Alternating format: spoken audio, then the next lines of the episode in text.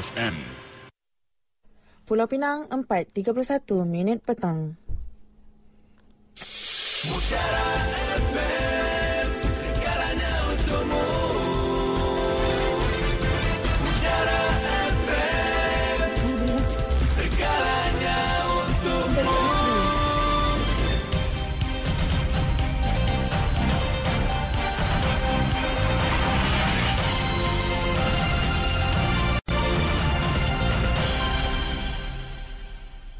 Warta Mutiara bersama Hamizah Mansur. Assalamualaikum. Assalam Malaysia Madani.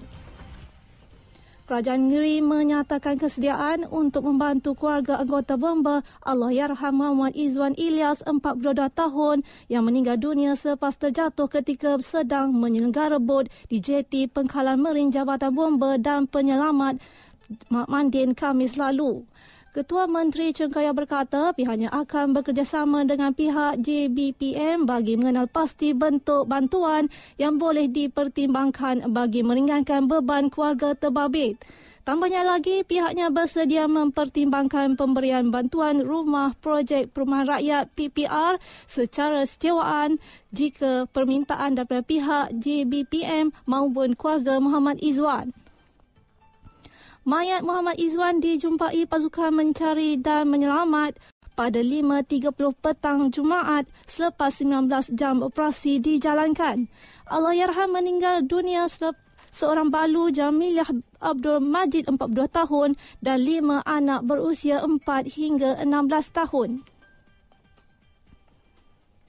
Kementerian Sumber Manusia KSM terus bekerjasama dengan sektor awam dan swasta dalam memperkasa bidang automotif selaras usaha memperluas pembelajaran kemahiran teknikal dan vocational TVET.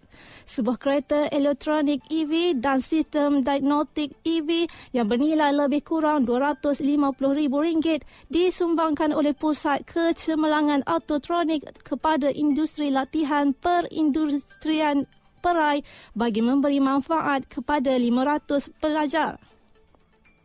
Menteri Sumber Manusia Steven Sim Chi Kiong berkata, sumbangan dan kerjasama itu mampu memberikan pembelajaran secara langsung kepada pelajar yang mengikuti kursus automotif berkenaan.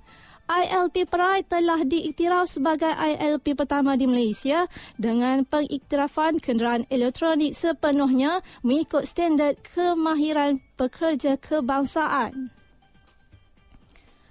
Jawatan Kuasa Penilai Dana Pembangunan Belia Pulau Pinang telah meluluskan sejumlah RM16,500 kepada lima pertubuhan belia di negeri ini. Keputusan itu dibuat dalam mesyuarat Jawatan Kuasa Penilai Dana Pembangunan Belia Pertama yang dipengerusi oleh Esko Belia Sukan dan Kesihatan Daniel Goizisin yang diadakan di Komter pada Kamis lalu.